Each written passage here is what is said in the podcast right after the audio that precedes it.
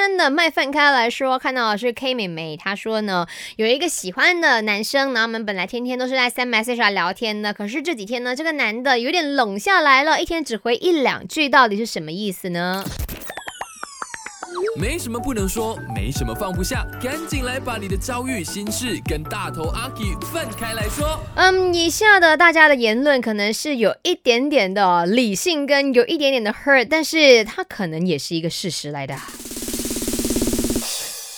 OK，在我的 IG 那边呢，看看哦，就是呢，Vincy 说，因为他有新的目标了咯。然后呢，Jeremy 讲说，哎呀，这个男的有新的对象了吧？然后 Cody 就说，开始对你冷淡，在暗示不喜欢你了，不妨大胆的去问一下对方，哎，你怎么最近的信息都变少了呢？是不是太忙了呢？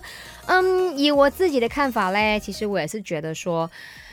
如果他一开始他对你这么的有兴趣，这么的想要了解你，可是后来呢，他对你给冷下来的，肯定是因为他对你的好奇心大大的减少了。